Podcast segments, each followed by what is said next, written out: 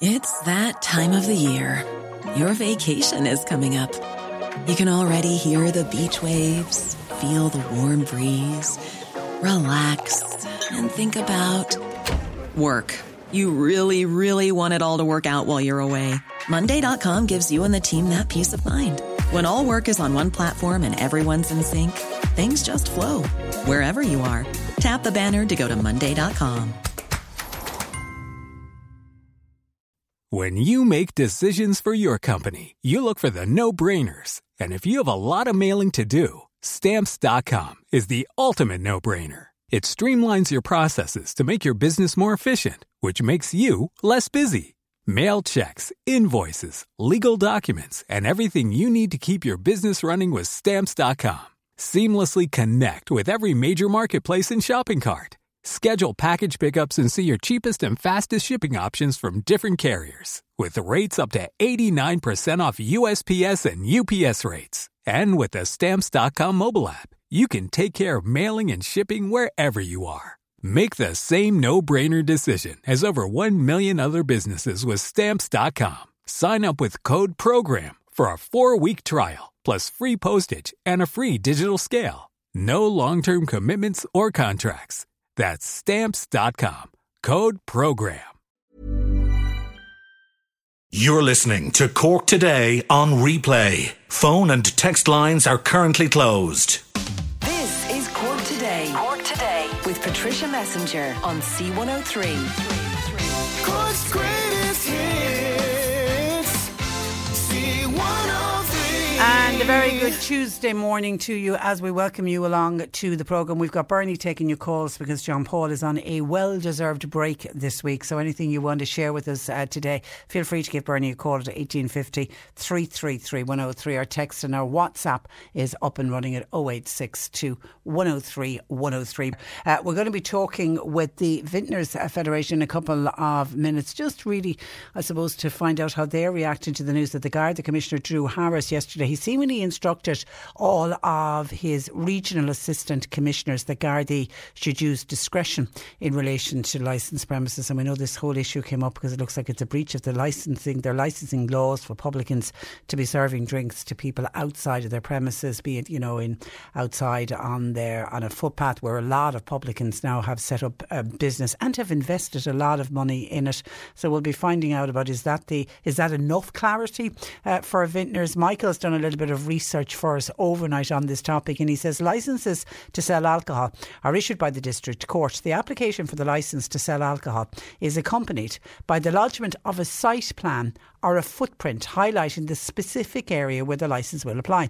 The licence is a licence to sell intoxicating liquor within that highlighted area only. Any other sales are on a takeaway basis only. Furthermore, if any publicans found breaking their terms, then there could be problems renewing the licence in court in September. And I suppose that's where the worries and the concerns are coming from publicans. I mean, I did hear a number of publicans yesterday saying, look, we just want clarity on all of this. And is it good enough for the regional, for the Garda Commissioner to just tell the assistant commissioners, you know, tell all your Gardaí to use discretion? And does tell all the Gardaí to use discretion, does that mean turn a blind eye? Just, you know, I mean, I know Gardaí will use discretion, particularly when it came to COVID restrictions, but I suppose others would say Gardaí are there to uphold the law, and if a law has been broken, surely they shouldn't have discretion when it's very clear that a law has been broken. Anyway, we'll try to get more clarity on that, because certainly people who have gone out and about have been enjoying the fact of being outside, meeting up with friends, meeting up with family again, and having a few sociable drinks or having a meal together. Couple of texts already in with queries to do with vaccinations. Kicking it off with Lorna. Lorna is in her early 20s, and she believes that those in their 20s, they are now the forgotten generation when it comes to the vaccines. She says she and her friends are desperate to get the jab so that their lives can return to normal. She feels it's very unfair that those in their 20s are going to be last on the list to get a jab. And she's right in that they are the generation that will be last to get the vaccine, because what we're being told by the HSE, that those in their 20s, they may not receive their first COVID-19 jab until at least August. The HSE hoped the second doses then would be given to this age group sometime in September. But then all of that is contingent on supplies. Now, there was a boost of more than 300,000 Pfizer doses in the coming weeks, and that will help to keep the rollout on track. And the rollout has been going really, really well over the last number of weeks, and that's to do with the fact of so many vaccines coming into this country. But as far as I know, as we head into July, I think there's a bit of a slowdown on some of the vaccines that we're going to be receiving, and of course that is going to have a knock-on effect. But do others agree with Lorna? Are you in that age group, in your 20s, or have you 20-year-olds in your household? Do they feel that they're very much the forgotten generation? I do know there was an Ipsos MRBI poll out where they were asking people who are waiting on vaccines, you know, was there any vaccine hesitancy? And the highest number of vaccine hesitancy was in the younger generation, in the 18 to 24-year-olds. 11% said that they are hesitant about getting the vaccine. In the 25 to 34-year-old, it dropped to 9%, and that's compared to 6% of the general population. So, we are doing very well in this country when it comes to vaccine hesitancy. We don't have a lot of it, but what we do have does have a tendency to be in that younger age group. But then, that does mean if there is 11% in that age group saying they're hesitant about getting it, it does mean there's 89% in that age group who very much want the jab, and they feel that they are the forgotten generation, and they're going to lose out on all of their summer if they have to wait until at least September and that's at least September to get a second jab. And of course that age group is going to get Pfizer or Moderna, and if it's a Pfizer jab then they'll have another week to wait after that to be fully vaccinated, and if it's Moderna they'll have 2 weeks to wait after that. So it could be well into October before that age group are deemed fully vaccinated, for example if they wanted to travel. And we know all the mixed messaging about travel, one saying Taoiseach is saying travel regardless whether you're vaccinated or not, but then we Tony Houlihan and on behalf of Nphet saying only travel if you're fully vaccinated. So a lot of 20-year-olds feeling that they are being left very much in limbo. Your thoughts on that, please. And then Bernard is in his early 50s and he was due to get his second jab, going by waiting 4 weeks for his second jab. He should have had his second jab last Sunday, but he doesn't have an appointment until next Thursday, and he contacted us to say, could you look into that for me please, Patricia? Should I be worried that I won't be getting my jab within the 4 weeks? Now, Pfizer actually recommended that the second dose be given 21 days, 3 weeks. Now, we've never gone with that, even though that's what the European Medicines Agency had said as well.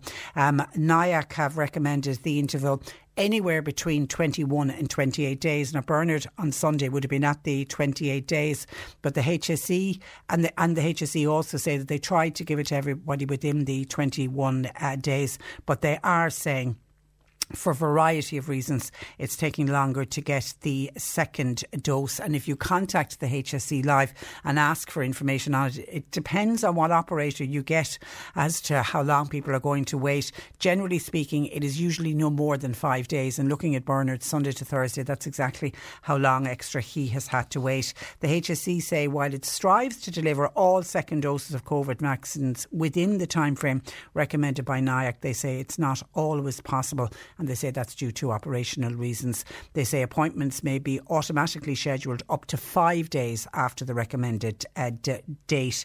However, they do stress that the second dose given can be given up to a 33-day window, that they're clinically safe and effective. So I take it, Bernard, that's what you need to hear, that you getting your dose 28, it will be within 33 days, that it is clinically safe and that it will be very effective. Good luck with your second dose on Thursday. Bernie taking your calls, 1850 333 103. Cork Today on C103. Text or WhatsApp Patricia with your comment. 086 2103 103. Now, as we've mentioned, the Minister for Justice, Heather Humphreys, spoke to the Garda Commissioner, Drew Harris, yesterday about the legal issues around outdoor drinking. And Minister Humphreys was reassured that the Gardaí will apply discretion. To get the views of local publicans, now I'm joined by Michael O'Donovan, Cork Chair of the Vintners Federation of Ireland. Good morning to you, Michael. Good morning, Patricia. Now, can you firstly outline how all this came about 2 weeks after we started outdoor drinking and dining? Yeah, well, I suppose, look, it even goes back further, Patricia, to be honest. We got word on around the 25th of May, that the date, the 7th of June, was going ahead. And I suppose on that date, we communicated fully with members that if they are putting tables and chairs out on public footpaths, public areas, that they would need a licence, which is called the Section 254 licence. So to be fair, the vast majority of publicans applied for that Section 254 licence, which... Is that to the council? They applied to their local authority, okay. Yes. So this year it's free of charge for that licence if you are using public spaces. So the vast majority applied for it to be able to put their tables and chairs out there, and then that entitles you to use that area, that designated area, for whether you are a drink-only pub or a food and drink pub. You can use that area to serve your products out in that area. And then we learned that there may be an issue with it. So our CEO, we wrote to the department asking them for clarity on it and asking how it could be fixed. And obviously, we saw in Galway last weekend, it came to pass that there was a problem that the Gardaí were enforcing, I suppose, the law that's there. And I suppose the second thing I should have said first was that when you apply for that Section 254 licence, there is currently about a 6-week backlog because just the sheer number of volumes that were applying for it. And this has caused a bit of an issue, I think, in the last couple of days. But look, what we can say here in Cork is that we work very closely with the Gardaí and work very well with the Gardaí, and thankfully I think common sense has prevailed here in Cork, and we haven't had the same issue across the board here in Cork. Because once you apply for that Section 254, do you get something back from the council? So if the guards call, you can say, look, I've applied. Yeah, you get a reference number back. Okay. And look, it's in process. It's just, look, people could say, we should have been applying for it much earlier, but we didn't have the green light to open much earlier. So in normal years, when you apply for it, it's a pretty, fast process in doing it because it's all online now. And you might have somebody come out to check the drawings, etc. But it normally takes 2-3 weeks in normal times. It's just taking longer because of the sheer volume. Because in normal years, every publican wouldn't be applying for this. Exactly. Yeah. Every year, normally, we'd have maybe 20%, 25% would be applying for it. And from our figures of SurveyMonkey, we're over 52% were applying for it. So it's double the volume of it, so hence it's slower this year in getting it. But all have their reference number from the application. And look, common sense has prevailed in most scenarios that people have accepted the reference number. Okay, so you're happy enough with the Gardaí saying they'll use their discretion? Well, look, I suppose here in Cork we've had a great relationship and it hasn't been the same issue. But look, I suppose since the issue has come to pass, we would rather to get clarity on it. And look, what we've asked for from the minister is that either she uses a ministerial instrument, because it just takes it's very welcome that the Gardaí can use their discretion, but that's hard at times because one guard's discretion might be different to another guard's discretion, where guards would be put under pressure doing that then as well. So it would be much easier if either the legislation was changed on it or if the minister used her powers to change it, and it would just give clarity. It would be there, black and white. They even updated their own government.ie, the publication, on the 9th of June. And I can quote it here because I have it in front of me. Usual pub licences allow publicans to serve alcohol and for it to be consumed on the premises, which can include areas outside the confines of the building, such as gardens, yards, car park, etc. So they've updated that on the 9th of June, but it just hasn't been done in law, you could say, and we just like that to be put into law, because then it would take all the ambiguity out of it. Yeah, even if it means a temporary change to the licensing law. Yeah, just I know it's with the Attorney General, and we welcomed the Taoiseach's comments last night when he said, look, people should have common sense on this, and if it is needed, the law will be changed. But I think maybe it's time just the law might be changed, and everybody would rest easy then after that. And I think today I read €17 million has been invested in outdoor hospitality, hasn't it? I mean, a lot of money has gone into this. It has, because to be fair, the government did give a grant of up to €4,000 for outdoor, dining, drinking. And like it's been from, people can see the investment that's gone into getting places outdoor ready, yawnings, you know, tables, chairs, windbreakers, they don't come cheap. So, you know, the 4,000 grant is very, very welcome. But, you know, places have spent multiples of that. So, like, it is an expensive investment to do it. But, look, that's what it took to get open, and people were happy to do it. It's just unfortunate that this has come to pass, really, in the last 2 weeks. OK, all right, you need to go. I think you're on a Zoom call, are you, at 10:30? 10:30, yeah. OK, I'll let you go because it's just 10:30. Listen, we'll speak again, no doubt, in advance of the full opening. Hopefully. Fingers crossed on July 5th. Yes. Thanks for that, Michael. I appreciate it. No problem. Bye-bye. I meant to get to him earlier. That is Michael O'Donovan, Chair of the Vintners Federation, the Cork Chair of the Vintners Federation of Ireland. And I think a lot of people will agree, I think, with Michael as well. And while it's great that the Gardaí here in Cork seem to be using their discretion, but I mean, should that power of discretion just be removed from the Gardaí, even if it is a temporary change to the licensing laws? Pat in Fermoy says re-drinking in public, it seems to me to be an Irish solution to an Irish problem. Just telling the Gardaí to turn a blind eye, it doesn't seem to be right. John and Mala said, in all fairness, could they not just leave it for a fortnight and let the people drink outdoors? People have invested a lot of money in the reopen. Yeah, that's the point that I was just getting into with Michael. €17 million has been spent on outdoor hospitality, not just for pubs, it's been for restaurants as well. And even though, you know, as Michael said, the Vintners Federation flagged this, and that's why they got all their members to apply to the council, and it's not their fault that it's not the council's fault that they got swamped with the number of people looking for this Section 254 of their licence, which then allow them to serve alcohol outside on the footpath in a seated area or whatever. So it's not the vintner's fault and it's not the council's fault, but everything was going swimmingly well until some Garda or Gardaí in Galway decided, well, no, they're in breach of the licensing laws, and then they didn't use their discretion, they decided that this was a break of the law. And then, of course, obviously when it happened in Galway, word got out, and then publicans all over the country said, could the same thing be happening to me? So John and Mala, you're right, there's only 2 weeks left.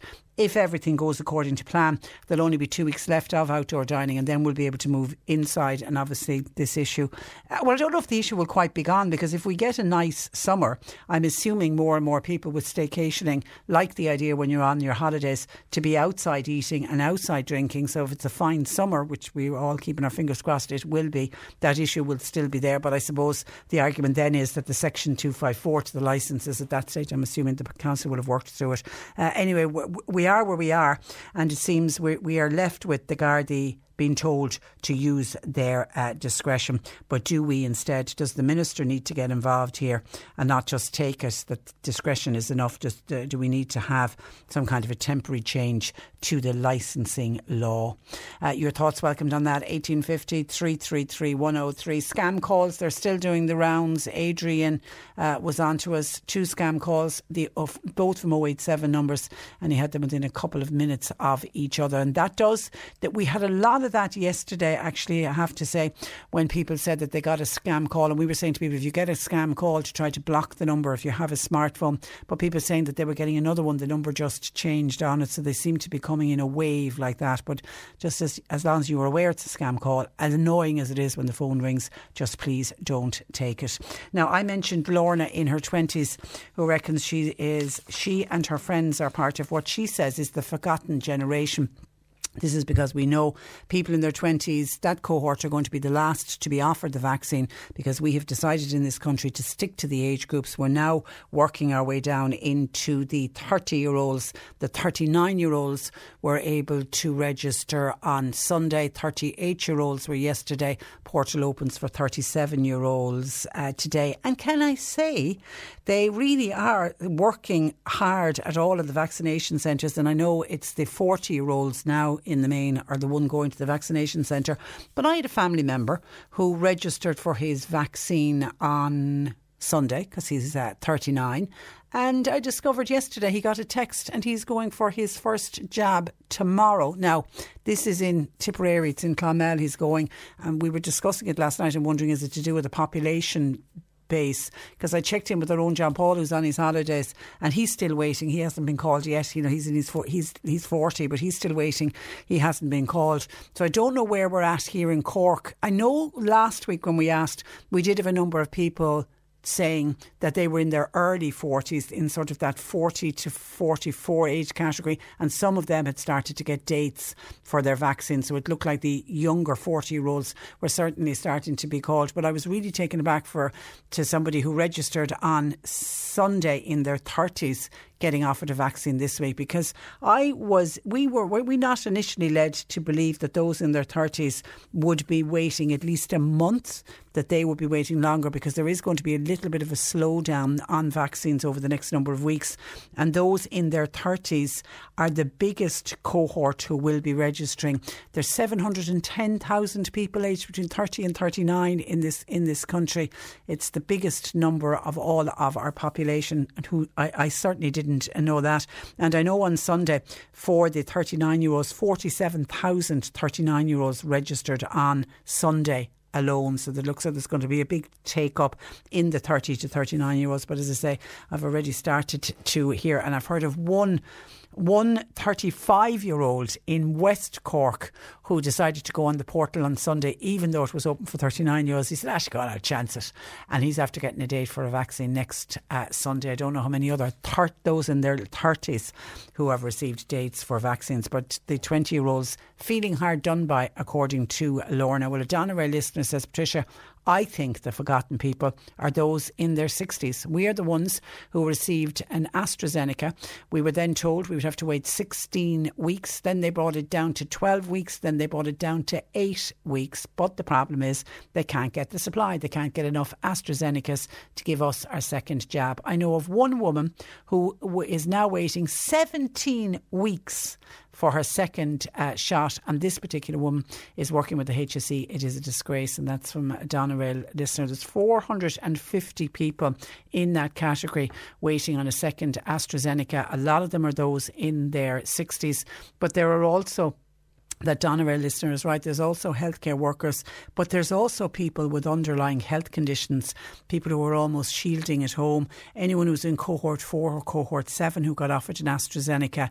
And at the time, like 17 weeks ago, 16 weeks ago, 15 weeks ago, were absolutely thrilled to get it, because at the time there was no sign of vaccinations coming, and these are people that were in groups who were shielding at home, people with underlying health conditions, so they were delighted. But little did they know then that people who were healthy and younger than them ended up then being offered vaccines where they got their second dose within 4 weeks, or they got the Johnson & Johnson where they had one dose, and people then literally jumped ahead of them and ended up being fully vaccinated before them. So there's a lot of people in that group. I can talk about my own daughter, Marcia, who she would be 12 weeks today since she got her first AstraZeneca, and we've now been told it's going to be sometime next week, but it's going to be the back end of next week. So she'll actually be closer to 14 weeks by the time she gets her second jab. And obviously we're being very mindful and very protective of her, and she was the first in our household to get the vaccine, and now she's going to be the last. Both me and her dad are fully vaccinated, and we are trying to mind her so that she, because she's in that one dose of AstraZeneca. We know what we're hearing about the Delta variant. We know only yesterday we heard the Delta variant in this country has now gone to 20% of cases. The numbers I know are still low. Don't want to be frightening anyone, but it's out there. It's still there. And if you only have had a first Pfizer jab, Moderna jab or AstraZeneca jab, then you only have about 30% coverage against the Delta variant. So I can understand why people in their 60s really are in that group, desperate to get their second jab. And somebody else says, "Patricia, it is the over 60s. It's absolutely disgraceful the way they will pay the government will pay for this come election time. Remember, this is the cohort who vote for the main parties. I know my parents are absolutely fuming that they're thinking maybe the government are waiting for them to die off. Damien English was on the radio the other morning saying that the young people are the ones who will rebuild the economy. Well, those in their 60s are the ones that worked all of their lives and they did build the economy. It is not fair. They should have worked down and finished the people like my parents before they started other cohorts. They are saying they will not be fast the next time. They will wait until they get what they want. I should have proofread the end of that text. Anyway, but I get the thrust of what you're saying. It is people in their 60s. And that has happened in so many families. The parents in their 60s who went off and got their AstraZeneca jab are now sitting in households with adult children in their 30s and 40s, some of whom are already fully vaccinated and they're still waiting on their second jab. So that is becoming a huge, huge bone of contention for sure. 1850 333 103. Bernie's taking your calls. You can text or WhatsApp 0862 103 103. Cork Today on C103. Call Patricia with your comment. 1850 333 103. Now, Age Friendly Bandon have been on to us to say that they're putting on car bingo next Sunday. It'll be at the Mart car park in Bandon. It's an effort to try to establish safe interaction and to try to get back a bit of normality. And we certainly have heard of a lot of car bingo going on across the city and county, and it is proving to be extremely popular. So there's the latest at the Mart car park in Bandon on a Sunday. If whoever rang in with that wants to give us further details of the time, etc., we'll be certainly only too glad to give it a mention for you. Now, Graham Norton's debut novel Holding is being adapted for the small screen, and the 4-part series will be filmed over this summer in beautiful West Cork, where the storyline is set. An open call has now gone out for extras who will be paid for taking part, and joining me with the details is Marie Boylan, who is the extras coordinator with Dunin Productions. Good morning to you, Marie. Hi, how and are you? You're very welcome. Now, exciting times for all involved. Are you looking for people with acting experience? I think we're looking for a range of people, really. You know, if you do have acting experience, it is a positive. But if you don't as well, you don't need to have any acting experience. It depends on what we're looking for on the particular day, do you know what I mean? Because normally extras are just seen in the background. They don't have talking roles or anything like that. Yeah, that's predominantly what we are looking for. There will be some featured extra roles where they may have a line or two. Oh.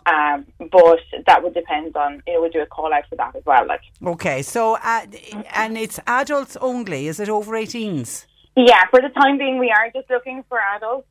We will probably be doing a call for very specific kid roles later on, but for the time being, we are looking for adults over 18. We're putting our database together at the moment. Males and females of all ages?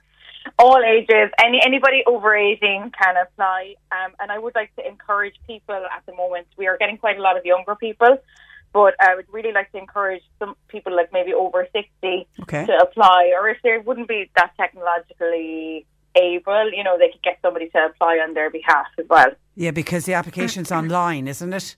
It is, yeah. You can email us at holdingextras@gmail.com. And what we require at the moment is your name, age, measurements. So, like, just your general clothing measurements so we can get an idea. Your phone number, where you're from, like the townland area that you're from, and a full-length photograph of yourself. Now, I loved when I was reading the detail of what you needed to send in on the photograph. You stress unfiltered. Well, we just want to avoid any Snapchat and all those kind of things, because sometimes you don't get a full view of what somebody looks like when you have, like,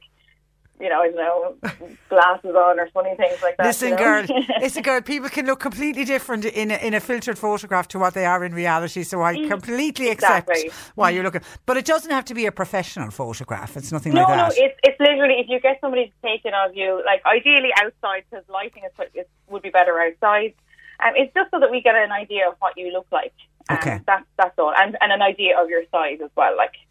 Now, the time frame that the extras would need to be available? We generally would be filming Monday to Friday, and we are looking for people from the end of July till September, to the end of September. Now, if you just want to put on your availability on the email or on your application, we wouldn't really be filming at weekends, you know. Okay. It's a Monday to Friday. Do you know at this stage, Marie, where in West Cork filming will take place? We're going to be filming all around West Cork, but we're keeping our exact locations under wraps, you know, for obvious reasons. Okay, all right. And you're not, are you revealing any of the main stars or anything like that? Nothing. Well, Conleth Hill is going to be playing our detective PJ, and people might know him from Game of Thrones. He was Lord Varlet. And everybody else is... it all will be revealed, you know. Okay. All right. Okay. Now, is there a closing date for applications? No, we will accept applications throughout the summer. We will be looking for about 500 people across the weeks that we are shooting. Do you know what I mean? So people in the background. So the more people who can apply, and I think I'd encourage people who are a part of a family group, if they could apply as well. Great, you know, for COVID. They'd be in there within their own bubbles and stuff. And I'd like to really encourage people of kind of diverse backgrounds as well. So, we're not just, accepting kind of local from Cork. If anyone's from anywhere all over the world, absolutely apply as long as they're living in Cork. Yeah, every ethnicity is covered. Absolutely, because, you're going to be trying to reflect... Yeah, we have to reflect society at the moment. Yeah, exactly, yeah. Okay, all right, so and all age groups, and that's why it's not just young people. Yeah, all abilities as well. You know, if somebody's in a wheelchair or anything like that, you absolutely do apply, you know. Yeah. Just maybe mark it down in your application so that we'll kind of take note of that when we're casting people. But don't let a walking stick put you off applying, is what you're saying. Absolutely not. Great. Okay, and so it's holdingextras@gmail.com. And when can people expect to hear if they have been successful, Marie? So basically what we do is we're doing our database at the moment, and what we do is we will send a text to people when we're looking for people. Okay. Some people might be called early on, some people might be called in September. It kind of just depends on what we're looking for on a specific day and depending on the scene as well, you know. And will people turn up in their own clothes or will there be costumes? It is modern settings, so we haven't actually... I discuss that with the costume designer. I mean, there's some things where we might be getting people to play forensic scientists or guards, so there will be costumes provided for that. But for the majority, I would assume, I'm not going to say for costume designer, that you'd have to bring in maybe some of your own clothes that you'd be in them, you know. Yeah, like if it was a sunny day, you'd ask people to dress as if they were going for a day out in the sunshine, or if it was a winter's day, stick a coat on you kind of thing. And Camille, what is the going pay rate for a film extra? It's minimum wage, so it depends on how many hours you're in, you know, but it's definitely above minimum wage. You know, we haven't actually worked out our rate fully yet, but you are paid, obviously. That's great. It's the going rate. But it's all part, as I said at the outset, it's all part of the excitement of being, I was in the movies, I was in a film. Well, it's a great experience for people who might, I know I was kind of saying that a lot of younger people are applying, but anybody who might be interested in working in film, and not just as an actor, but, behind the scenes, it's a great way to actually learn how a film set works. That's a really good point, And then it's also, I know my uncle, I was the assistant extras coordinator on the young offenders, and my uncle came out and he was an extra for a day, and he was just gobsmacked, because it is kind of a really good experience, to see what it's like, and then you're fed for the day as well, you food and... you look after everyone. Yeah, we do look after everyone, and I think it's going to be a nice film set as well. I think everyone seems lovely at the moment, all the crew and the cast. Yeah, and the whole COVID thing is a bit of a nightmare, isn't it, for filming at the moment? Yeah, it is, absolutely. But what we would require from everybody who is coming into film, and extras included, is that everybody has to come in 72 hours before they are due to shoot, and they have to do a COVID test. And based on that, then we'll be able to either film with them or not. Well done. Okay. Yeah. So it's Holdings extras. Holding. I'm putting the S in the wrong place. Holding extras at gmail.com. Obviously, Holding, yeah, the name, the name of, well, was the name of the book. We don't know if it's going to be the name of the title of the TV series or not. Anyway, listen, good luck with it, Marie, and thank get back on much. To us if you're stuck for any particular age group or if you're looking for any particular child. We'd be only too glad to chat with you. I think we will be looking for more specific things later on, you know, so don't fear. We will look forward to chatting to you. Good luck with it. All right. And thanks a million. Much. Bye-bye. Marie Boylan there, who is the Extras Coordinator with Duneen Productions. And anyone who's ever been an extra on any movie will tell you it is such a fun thing to do. So if you have time on your hands, end of July through to September, and you'd like to get involved, all age groups, all abilities, and please, we encourage you to get involved. And if you don't have access to an email, perhaps talk to a family member and they'll be able to fill in the application. It's not even an application that you have to fill in. You just need to send on the details that Marie mentioned, which is your height, your name, your age, your measurements. Your measurements is your height, your waist size, your chest size, and your shoe size, and a full length good quality photograph of yourself, and leave the filter out, please. 1850 333 103. Bernie taking your call. Tim in Calekill contacted the programme a couple of minutes ago to say he has passed a blue van parked on the Glengariff Road in Bantry, and whoever was driving that blue van has left the lights on.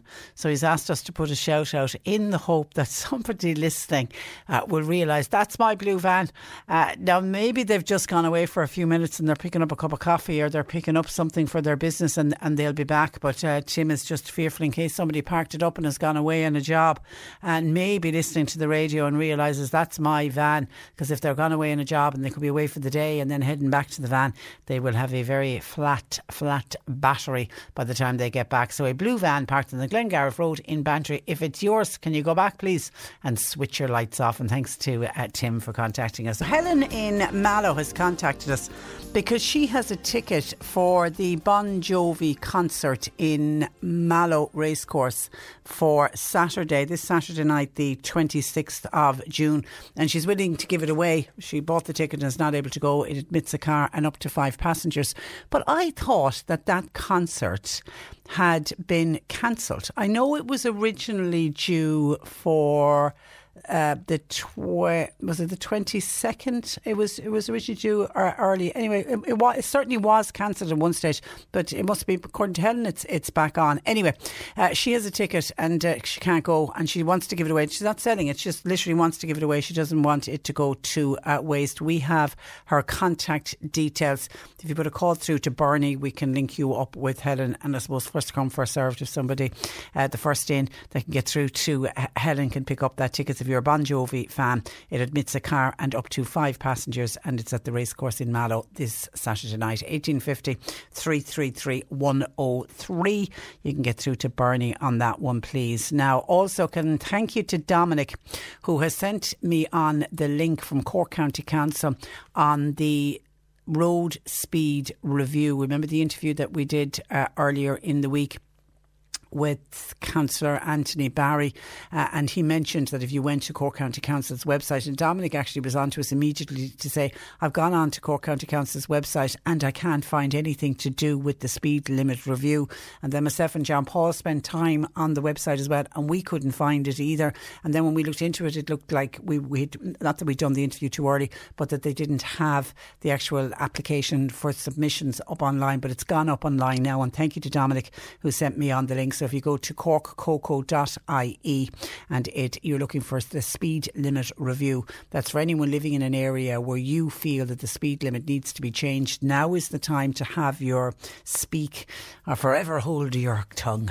Well, you'll have 5 years to hold your tongue, because it's every 5 years that they actually review the speed limit. So you live in an area and you think that cars are driving too fast, and they drive too fast in your area because the speed limit, maybe it's at 50 and you think it would be more suitable at 30 kilometres per hour. And God knows we only heard about Kenny's Cross and Castlelines, where it is 80 kilometres and the cars seem to be just in trucks flying down that road. But as we know from our interview yesterday, they have a whole host of different reasons and different problems going on there. But anyway, I digress. If you would like to have your say on the speed limit review, and this will cover 2021 to 2022, and it'll be September, I think, of 2022 when I looked into it that the new speed limits will come in. But you can put your submission in now. Go to corkcoco.ie speed limit review. Thank you, Dominic, for that. Now, also coming into us on... Let me go to some of your texts. Still getting lots of texts in from people saying that there seems to be a lot of those scam calls doing the rounds this morning. The 0871 looking for your PPS number, saying you're going to be investigated and all that. They're all scams. But I suppose the more we mention it, the better the chance we have of getting the message out to people, in the hope that we don't get anybody caught. They'll eventually get fed up, you would like to think, and that they will stop ringing people. AstraZeneca, and people worried about AstraZeneca, and people in the main, I think, concerned because they want their second shot, because we've been told with the Delta variant, anyone who's only had a first shot of any vaccine, you're only 30% covered. But then you've got another cohort of people who are not that happy about AstraZeneca, and that's summed up in this text to say the thing that needs to change are the idiots at the top, not my words, the listeners' words. They're trying to fob us off with AstraZeneca, and it is lesser effective because it's cheap and they don't want to throw it out, and they aren't worried how protected we are. They could easily top us up with a Pfizer or Moderna jab, but then that would be more costly for them and they would have to put their stock of AstraZeneca aside. I don't believe for 1 minute, says this texter, that two jabs of AstraZeneca gives 90% effectiveness. The trials didn't show that. The trials showed it was 62% initially after the trial data came back, and now 90%. I believe it is something that has been said and totally unsubstantiated to build confidence in the vaccine so that we'll go back for the second one. They are guilty of blatant age discrimination and we'll pay the price if people in that age group die, and then they'll sue for negligence in making ample protection available to an at-risk age group. OK, says listeners, obviously one of the people waiting, I'm assuming, for a second AstraZeneca shot. OK, you are right that in the initial trials for AstraZeneca, it came out at something like 62-63%, which, by the way, this time last year when we knew all the scientists were frantically working to try to get a vaccine, if they could have got any vaccine to come out at 50%, they would have gone to the world with that and would have been happy with that. So when the MNR ones came out, had been in the 90s, like the Pfizer and the Moderna, there was huge excitement. And then AstraZeneca came out at somewhere around the mid-60s, but still a very, very effective vaccine. But you are right, that was in the trials. It's when you bring a vaccine out into the world that you really test the effectiveness of it.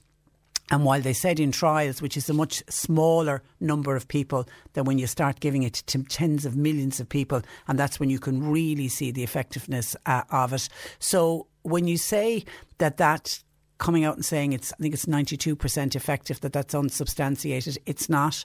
There is very, very clear documentation there. I mean, if you just look to the UK, because the UK have given out the biggest number of AstraZeneca and Pfizer have been the two main vaccines that they've been using in the UK, but they've given a huge amount of AstraZeneca, and that's where the evidence is coming from, that it's a very effective vaccine, and it is very effective against the Delta strain. And in England, because they now have, 80% of their cases at the moment are with the Delta strain, so they can clearly see what vaccine is working, what vaccine isn't working, what protection is working, how the unvaccinated against the vaccinated against people with one vaccine. And that's where we got those figures of 30% for people with one shot of AstraZeneca or one shot of Pfizer. It was from England, where the Delta strain was rising, that we went to. So you're wrong in saying it's unsubstantiated. It's not. When you get your second shot, you will be protected, but it's waiting to get the second shot, I think, that is infuriating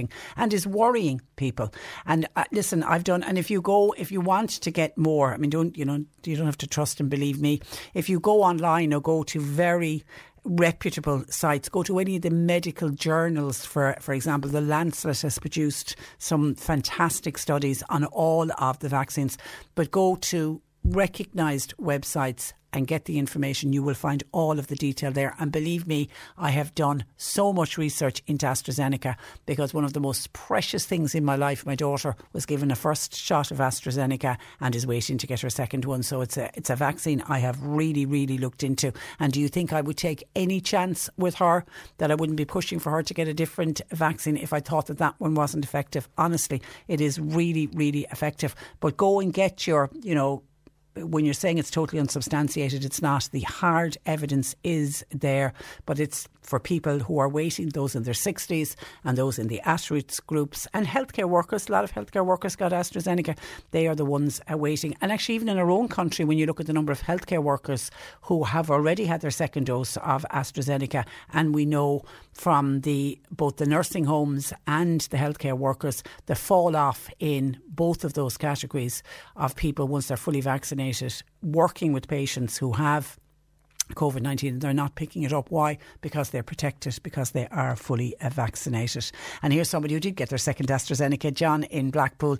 He said, I got my first vaccine on the 23rd of April and I got my second one on the 20th of June. So he just went to the 8 weeks was all John had to wait. Happy out. I went to City Hall, but I do feel sorry for the people who are waiting longer, says John. Thank you for that. 1850 333 103. And then the outdoor drinking and the outdoor dining and the Gardaí and who should be doing what and discretion and turn the other way. Somebody makes an interesting point when I mentioned €17 million has been spent on outdoor hospitality in this country by way of grants and publicans and restaurants building these outdoor areas. Somebody said there are GP practices who have very sick patients waiting outside the practice to go in for an appointment. There's no seating and there's no shelter on the pavements, while the council is prioritising in favour of facilities for boozers and outdoor dining. It's time that they all cop on, says a texter. While John in Carrigaline says, Patricia, here we go again. We're back to drink and alcohol. Even in lockdown, drink was a big problem. The law is not drinking on the streets. The good old Irish would just have drinking problems. End of story. It's nothing to do where they're actually drinking. It's the amount that they're actually drinking. Tim says, I've no sympathy for publicans, but if people order their drink at the counter, they are within the space of the licence, and consuming the drink outside is encouraged now, seemingly, says Tim. But I think the problem is people are not going in to buy the drink at the counter. Therein lies the problem with the breach of the licensing law. They have to have table service at the moment for outdoor dining. You can go in to go to the loo, but you can't go in and order drink at the bar. It's all done through table service, and that was the anomaly that the Gardaí in Galway noticed. It wasn't covered on the licensing laws. 1850 333 103. This is on young drivers and insurance. Heidi said, I've already been on to you, Patricia, in the past about young drivers being charged outrageous prices, and the EU have actually looked into Ireland's insurance industry, and the Irish insurance industry have been blasted for cartel-like activities after the EU found firms breaching competition rules. It's about time it was brought to book. One European Commissioner says we have concerns that certain insurers and their agents are being put at a competitive disadvantage. We must have competition to bring down prices and to give us more choices in this country, says Heidi. And I mentioned car insurance a couple of weeks ago when I managed to save €300 on the quote I got from my insurance company, my insurance company that I was with the previous year. They sent me on a renewal and it was the same price. Well, they tried to make out that it was less than it was last year, but what they didn't know was I had kept a record of how much I'd paid last year, and I think it came in at about a five or less, but they were trying to make out that it was lower than that, and that really infuriated me. Don't lie to me about anything else. Just don't lie to me. If you're going to be honest about saying we're charging you roughly the same as we did last year, but don't come in and say that it's much less than it was last year. Anyway, I shopped around and I got €300 off mine, and hubby's was in a couple of months earlier and I saved €300. So €600 saved in our house, which is a sizeable sum of money. So I say to everyone when it comes to any kind of insurance, make sure please that you shop around. Talking about drinking out on the streets, Clonakilty Access Group, that we did a really good interview with their PRO, Conleth Hill, last week, when he was saying to people to please be aware and be mindful when you're putting your tables and chairs outside for both publicans and for cafes and restaurants. Unfortunately, this text didn't get to me in time, but it was when I was speaking with Michael O'Donovan of the Vintners Federation, the Clonakilty Access Group were wondering, do the Vintners have any comment or reply? Publicans putting out tables, chairs and signs on footpaths without permission. According to the Clonakilty Access Group, it's becoming a real issue in Clonakilty on the footpaths over the last couple of weeks, which is very unfortunate. And there's another 2 weeks of the outdoor drinking and dining. And I know on certainly yesterday we had some calls in from people saying just trying to push a pram down a street had become difficult in some of our towns with the numbers of tables and chairs that are outside. Patricia, the meaning of discretion by a member for Garda Síochána is allowing them to break the law, but they don't have that power. So can we now drive on footpaths? As we could, surely we can do it at their discretion. I also want to say hotels and restaurants don't appear to want money. There was one hotel in East Cork. The outdoor area was empty before 7 on Sunday and they were saying no food without booking. Do they not want our business? I'm really surprised to hear that, I thought, because a lot of businesses are doing bookings, and if they have facility for walk-ins, I think the vast majority of businesses, you were just probably unlucky with the one that you arrived at. 1850 333 103. Bernie's taking your calls. Text or WhatsApp 0862 103 103. C103 Jobs. A ground worker is wanted for Cork City. You must have valid safe pass and you also need to have manual handling. SLG operator, that's wanted for Cork City, while a community support worker is wanted. This is for a befriending service to clients in their own homes in the Mitchelstown-Fermoy area. Community employment rates will apply. General operatives are wanted for full-time positions in Allied Profiles. They're based in Quartertown in Mallow. And full-time permanent chefs at all grades are wanted for a busy hotel in Kinsale. You'll find all the details and more job opportunities by going online now. Just go to c103.ie/jobs for more. This is C103. You're listening to Cork Today on replay. Phone and text lines are currently closed. Cork Today on C103. Text or WhatsApp Patricia with your comment. 0862 103 103. Now, unfortunately, knife crime is on the increase in this country, with only last Saturday 3 men had to be hospitalised in separate attacks within an hour of each other in Dublin. That's prompted a call from Fine Gael Deputy Neil. It's that time of the year. Your vacation is coming up. You can already hear the beach waves, feel the warm breeze, relax, and think about work. You really want it all to work out while you're away. Monday.com gives you and the team that peace of mind. When all work is on one platform and everyone's in sync, things just flow. Wherever you are, tap the banner to go to Monday.com. Ryan Reynolds here from Mint Mobile. With the price of just about everything going up during inflation, we thought we'd bring our prices down. So to help us, we brought in a reverse auctioneer, which is apparently a thing. Mint Mobile Unlimited Premium Wireless. How to get 30, 30, how to get 30, how to get 20, 20, 20, how to get 20, 20, how to get 15, 15, 15, 15, just $15 a month? Sold! Give it a try at mintmobile.com/switch. $45 up front for 3 months plus taxes and fees. Promo rate for new customers for limited time. Unlimited more than 40 gigabytes per month. Slows full terms at mintmobile.com. There's never been a faster or easier way to start your weight loss journey than with PlushCare. PlushCare accepts most insurance plans and gives you online access to board-certified physicians who can prescribe FDA-approved weight loss medications like Wegovy and Zepbound for those who qualify. Take charge of your health and speak with a board-certified physician about a weight loss plan that's right for you. Get started today at PlushCare.com/weight loss. That's PlushCare.com/weight loss. PlushCare.com/weight loss. Neil Richmond for a knife amnesty to be introduced in this country, and Deputy Neil Richmond of Dublin Rathdown constituency joins me. Good morning to you, Neil. Good morning. And you're welcome. You have suggested we follow a Scottish model to tackle knife crime. Can you just outline to our listeners what they did in Scotland and how successful was it? So about 15 years ago, Glasgow would have been known as the knife and murder capital of Europe.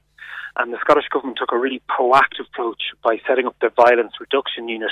Now, there's many strands to this. The first bit was treating knife crime not just as a criminal justice matter, but a public health matter, an education matter, and a youth services matter. So that meant intervention at a very early age with local schools, sports clubs, youth groups on the streets, involving local police as well as teachers, coaches, public health nurses, everything else. They also introduced a couple of other measures, including, as you mentioned, the knife and weapons amnesty, which had had huge success. And now we go down, and Glasgow probably is the lowest crime rate of any city across Great Britain. Yeah, it has been hugely, hugely successful. How big an issue do you believe knife crime has become in this country, Neil? It's increasing steadily. So in the last 4 years, we've seen a 10% increase in hospitalisations from knife injuries, stabbings, slackings, and we're seeing a steady increase in the number of cases and convictions involving knives. The really worrying thing, Patricia, is the profile of the people who are being caught with the knives or are using them. This isn't adults. This is teenagers, secondary school students, many of whom never intended to do anything with the knife, but at the end of the day, if you have a knife with you, you're more likely to use it, or sadly, you're more likely to have it used against you. It's so hard to understand how somebody goes out actually carrying a knife. It's very, very difficult to understand, but unfortunately, it's habit building, and people get to the stage where they feel they have to have a knife. And what we're seeing a steady increase of people coming to my office and in discussions with the local Gardaí. It's that mum or dad who found a knife in their son's school bag or under their daughter's bed, you know, the 12 or 13-year-old kid. My God. And what do you do with a knife? And we're not talking about a kitchen knife taken. We're talking about very serious daggers as we know them, or, you know, fishing knives or hunting knives. And in my own constituency, and I know there was a couple of really high-profile incidents, sadly, in Cork in the last couple of years. Yeah. So I had a 17-year-old boy killed 2 kilometres from my own home in a row over a bicycle. Oh my God. And that's the whole thing, like nobody sets out to kill somebody, but the sad reality is lives have been lost, lives have been destroyed, because if a fight breaks out and somebody pulls a knife, there's no happy ending to that. It's just, it's dreadful, like lives are destroyed because of it. Absolutely, and we do have the very extreme sad cases where a knife going in the wrong place, and all of a sudden they sever an artery, or the person bleeds out long before an ambulance can even get there, or someone's left with a really disfiguring injury, you know, serious mental impacts as well. And you have parents getting that dreaded phone call, sometimes even in the middle of the afternoon, with some very, very bad news. So it's keeping knives out of people's hands, off the streets.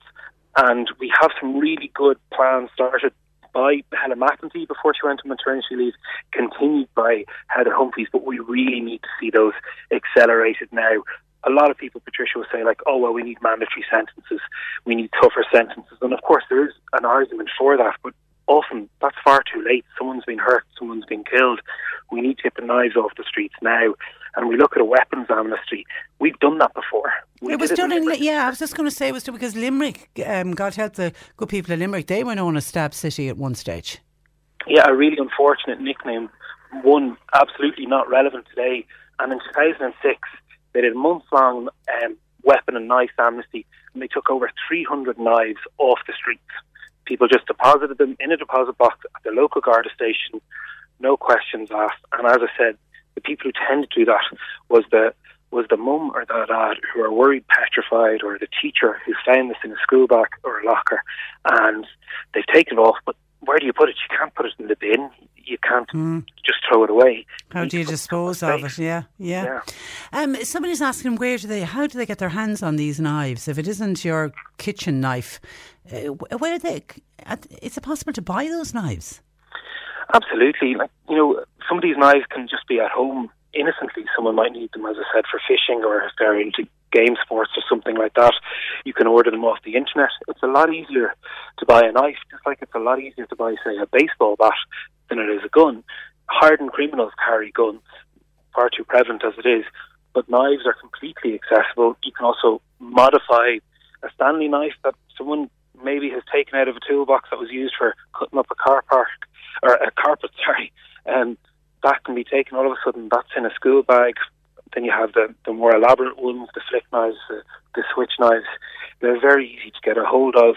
We do have some prohibitions, but at the end of the day, people will still get them, and they'll carry them around for months on end, and then finally one time they'll either use it, they'll have it used against them.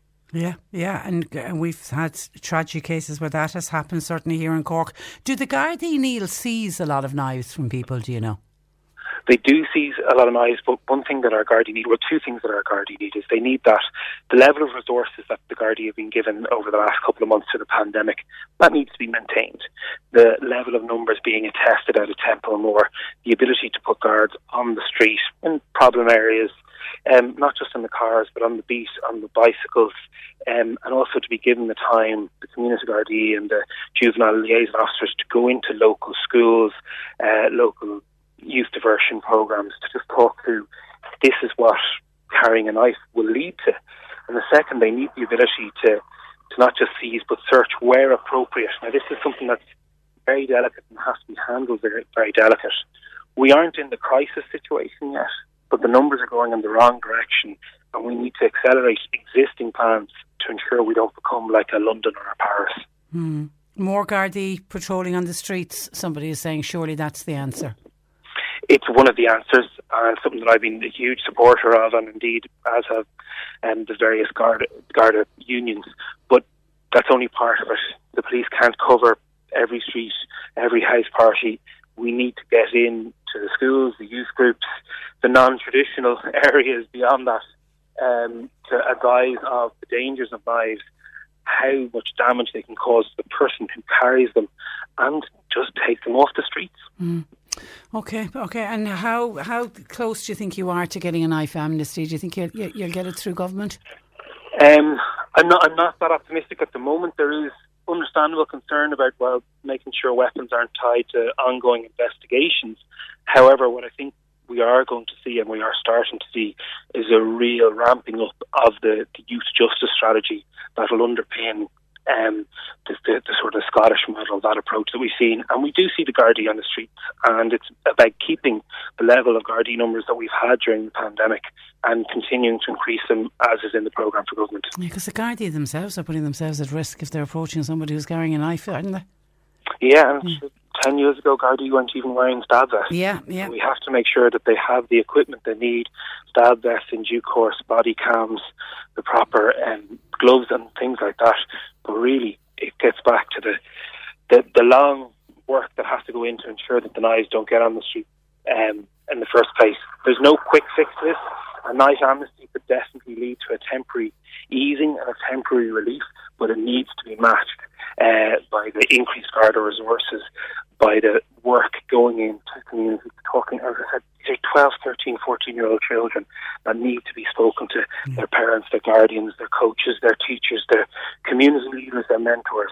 The last thing you want is to lose a 14-year-old child. It's the worst phone call a parent ever dreads getting. And the ripple effect it'll have on all of their young friends as well. It's dreadful. Okay, Bernard in Blackrock says, well done to this Dáil Deputy. It's Neil Richmond from Dublin Rathdown for speaking up on this. It is about time that the government looked at this seriously. Our streets have become too dangerous. Something needs to be done. Okay, Neil, we leave it there. Thank you for that, and thanks for joining us on the programme. Thanks so much. Good morning to you. Bye-bye. That is Fine Gael Dáil Deputy Neil Richmond, and he's in Dublin Rathdown constituency. 1850 333 103. Bernie's taking your calls. You can text or WhatsApp to 0862 103 103. Cork Today on C103. Call Patricia with your comment. 1850 333 103. Now, one of the things that the pandemic has shown us is how important a good broadband connection is for our daily lives. Everything from working at home, schooling the children, or just trying to sit down and watch a good movie. Joining me with advice on how to get the best from your broadband is Sky Tech expert, and that's Stephen Small. Good morning to you, Stephen. Good morning, Patricia. How are you this morning? Well, I'm very well, thank you. Is it fair to say that people can get very frustrated when the broadband is playing up? Absolutely, yeah, absolutely. I've been in opposition myself, as I'm sure everyone else has at some point or another. We carried out research recently enough, and about a third of all people in Cork say that their broadband difficulties leave them frustrated or very frustrated at times. So yeah, the research bear that out. Okay, so you have some tips for us on how we can improve our broadband. The first one, and one I hadn't thought about, relocating of the broadband hub. Yes, and it might seem something really, really simple, but the position you have the router in, it's going to be determined by where your socket is, okay? But something as simple as don't leave it lying on the floor. If you have a cabinet or a shelf or something that you can raise it up off the floor from, that's going to increase the strength of the signal that gets throughout the house. Something as simple as that. If you have it in a cabinet, try and take it out from the cabinet if you can at all possibly do that. And likewise, don't have or reduce the amount of electrical interference. And what I mean by that is don't have it in behind the telly, you know, or if you can, if you have a cordless phone, try and move the cordless phone away from it, because anything kind of electrical is going to have an impact on the and I think that's where most people have their broadband router, is close to where the phone is and near to the TV, and if it's near to the TV, it's near to any of the games consoles that the kids might have. That is true, and I suppose some people take it from the perspective that the closer they have it to the device, the stronger the signal is going to be. That is very true. The closer you can get to the device, the stronger the signal is going to be. But the opposite of that is also the case as well. Electrical interference will impact the signal, and quite significantly, quite severely at times. And does that even include, you know, devices that are in the kitchen, like having, you know, we have a lot of electrical devices in the kitchen? Yeah, believe it or not, many years ago when I was an agent working on the phones, we had an issue where a customer had their broadband dropping out at the same time every day, and this was an issue that was going on for weeks. We couldn't figure out what was going on until we came to the conclusion that it was when the kids were coming home from school and turning on the microwave. So don't have the router on top of the microwave. Don't have the router on top of the microwave. That's exactly it. But I even read, I love my fairy lights. Even the fairy lights. Yeah, fairy lights. Anything electrical will emit radiation. Will emit kind of interference of sorts. You know, so at Christmas time, in the house I used to live in, where we had our Christmas tree, was right beside where the router was, and I had to get the wife to stop putting tinsel on the tree because the tinsel would reflect the Wi-Fi signal. Tinsel, things that you wouldn't consider. Fish tanks would be another one.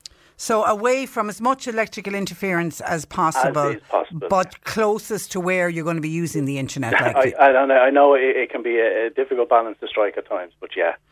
Okay, but then what about when, and this particularly happened during lockdown with children being home and the homeschooling and people trying to work, lots of devices connected. Are we right in saying that slows down? That's where you got households roaring. Who's watching a movie? I'm trying to send a work email. You know, those arguments that go on in every household. Yeah, that can be the case, all right. You know, the speed that comes into your house is then shared across all of the devices.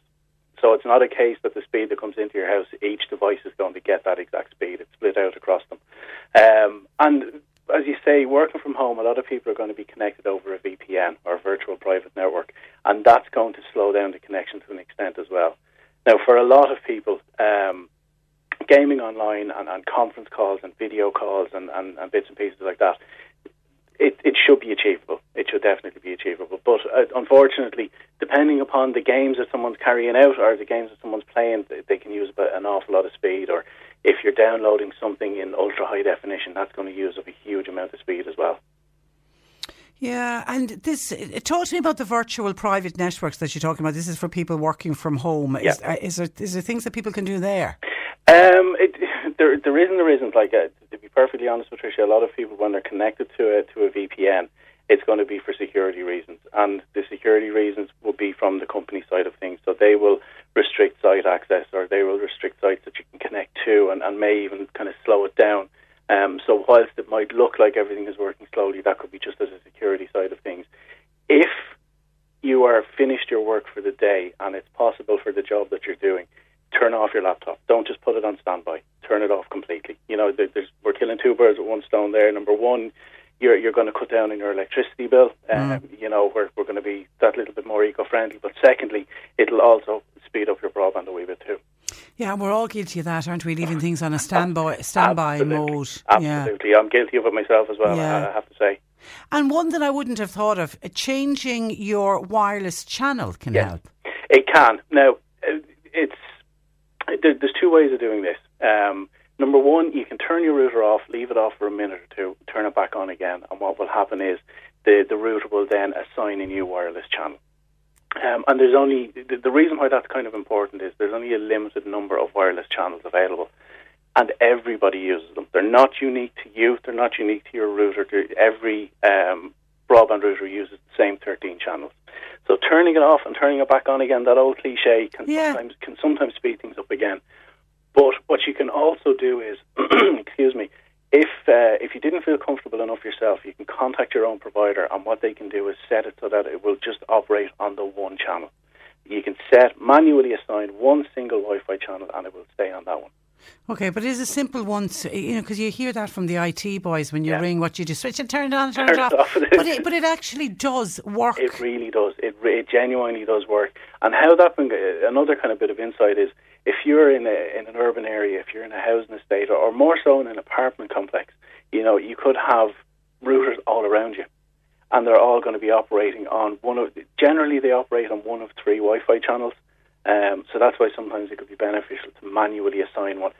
There are tips and tricks as to how to do it on the internet, but if it's something that you didn't feel comfortable enough doing, your internet provider can certainly help you do that. All right, but the fact that the neighbour could be doing something that's slowing down your internet that you weren't even aware of. There is an element of that, unfortunately. Okay, and I know you're going to join us again next week. If anyone has particular questions about broadband in their own homes, if you want to get questions into us for Stephen, and we'll get them to Stephen in plenty of time, and he'll join us next week, and we'll go through those with Stephen at this time next week. But Sky, you're in partnership with the National Broadband Ireland. You're bringing ultra-fast broadband to Cork, isn't it? We are indeed. As it's rolling across the county. I'll say brand new technology. It's completely different technology to what we're used to. The broadband most people have at the moment is based on the old copper telephone lines, and I'm sure most of those have been around for donkey's years at this stage, whereas the new National Broadband Plan and National Broadband Ireland product is fibre to the home, so it's a brand new fibre optic cable straight into your house. And what that'll do is bring in speeds of up to 1 gigabit per second. Now, throwing out numbers there, but to put that into context, it would allow you to download a high-definition movie in seconds rather than minutes or hours. And how can people find out if it's available in their area? What they can do is, if they go on to sky.com, if they're an existing customer or a new customer, they can enter in their air code, and that'll give a good indication as to if it's available in their area. Okay, you're a mine of information. Obviously, your broadband works perfectly in your house, does it? It does at the moment, thankfully. It does at the moment. Has there ever been any arguments about it? In the house we're in at the moment, no, thankfully. No, well done. And I'm very fortunate because there's myself, my wife, both of us are working from home, and I have your stereotypical sullen, grumpy teenage child as well. Who lives on the internet. Absolutely. The phone is never out of his hand. Listen, there's so many parents nodding away to you on that one going, yeah, same in my house. Listen, Stephen, a real pleasure. We'll talk to you again next week. In the meantime, thank you for that, and thanks for joining us. Thanks, Patricia. Have a good day. Good morning to you, Grace. If you have a question for Stephen, he'll be joining us again next week. Any questions at all to do with broadband and getting the best out of your broadband. As I say, it's one of the most frustrating things when the broadband isn't working at just the time when you're trying to do something. 1850 333 103. Bernie's taking your calls. You can text or WhatsApp 0862 103 103. We've been talking about scams and trying to keep people informed about various scams that are doing the rounds by phone. If not, the amount of calls coming in this morning seems to be, the world's mother seems to be getting calls from the pre-recorded one, saying that it's the Gardaí. That one seems to be the one that's most prevalent at the moment. But I was reading in the papers today that an accommodation fraud there's a big scam going on in Cork City at the moment, and hopeful tenants have been duped out of thousands of euro. Liz Dunphy is writing about this in the Examiner today, and I think because people are so desperate to find accommodation that when people think they found their ideal accommodation, they're not asking the questions that they should be asking, and it's seems, from the 1st of January to the 1st of June this year. Gardaí, this is just in Cork City. They say they've had 20 incidents of accommodation fraud, and individuals have lost anything. The lowest amount was €450, but it went right up to one person being scammed out of nearly €5,500. And just in that short 6-month period, more than €24,000 has been scammed out of people. That's just in Cork City. And Sergeant Brian McSweeney, who's the Crime Prevention Officer for Cork City, because obviously they're seeing so much of it, is coming out warning that the scams often involve properties being advertised on a social media platform. The scammer, this is the same story that they seem to use every time. When you go to try to meet the landlord, the scammer will say, "Oh, sorry, I'm living abroad at the moment, I'm working abroad. Of course, COVID now is a great thing, can't even fly home, so I can't get to actually meet you in person. So I'm unable to show you the property, but I can send you on the photographs, and you know, you can see it all online." And then they request a deposit to say, "Give us a deposit to secure it and we'll send you on the keys." Now, they've even, some of these scam artists have gone to such a length that they've sent on keys to people. So keys arrive and people believe, "Oh yeah, this is genuine." So then they send on even more money, and then when they go to the property, try to put the key in the door. Guess what? The key won't open the door. Somebody else then opens the door to say, "What are you doing trying to get into my house?" And you discover that somebody else is living there. So Sergeant Brian McSweeney is warning people to make sure that the house exists before you pay 1 cent of a deposit. He suggests that you meet the landlord on the site. Don't be fobbed off with somebody saying that they're living abroad. I would be straight away hanging up immediately or disconnecting if I was contacting them by email if somebody told me that they lived abroad. So meet the landlord. He also says use a bank draft for the deposit and make sure that the keys fit the door before you sign the contract. It seems like a simple one, but actually go into the property, walk around the property and make sure that the property is available for rent. He was speaking at the Cork City's Joint Policing Committee, but shocking to see the number of people, €24,000 between the 1st of January and the 1st of June, just in Cork City. Please be careful. 1850 333 103. Our lines are open. Text or WhatsApp 0862 103 103. I forgot to mention this yesterday, because yesterday was, I mentioned it was the summer solstice and the longest day of the year, and actually I was even going to bed last night after 10:30. I was saying there was still a brightness there. It was just gorgeous to see it. And of course yesterday was the 21st day of the 21st year of the 21st century. Fancy that, says our Bernie. I should have mentioned that yesterday.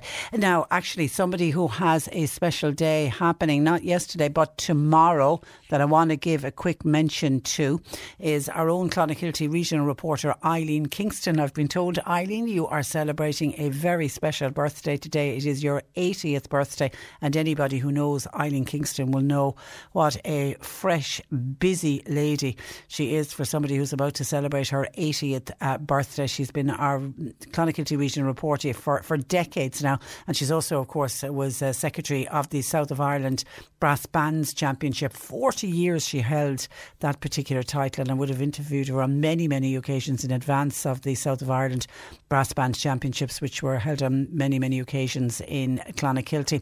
Anyway, I've been asked to get in early with the request. Her husband Dennis has been on to us wanting to wish her all the best for her birthday tomorrow.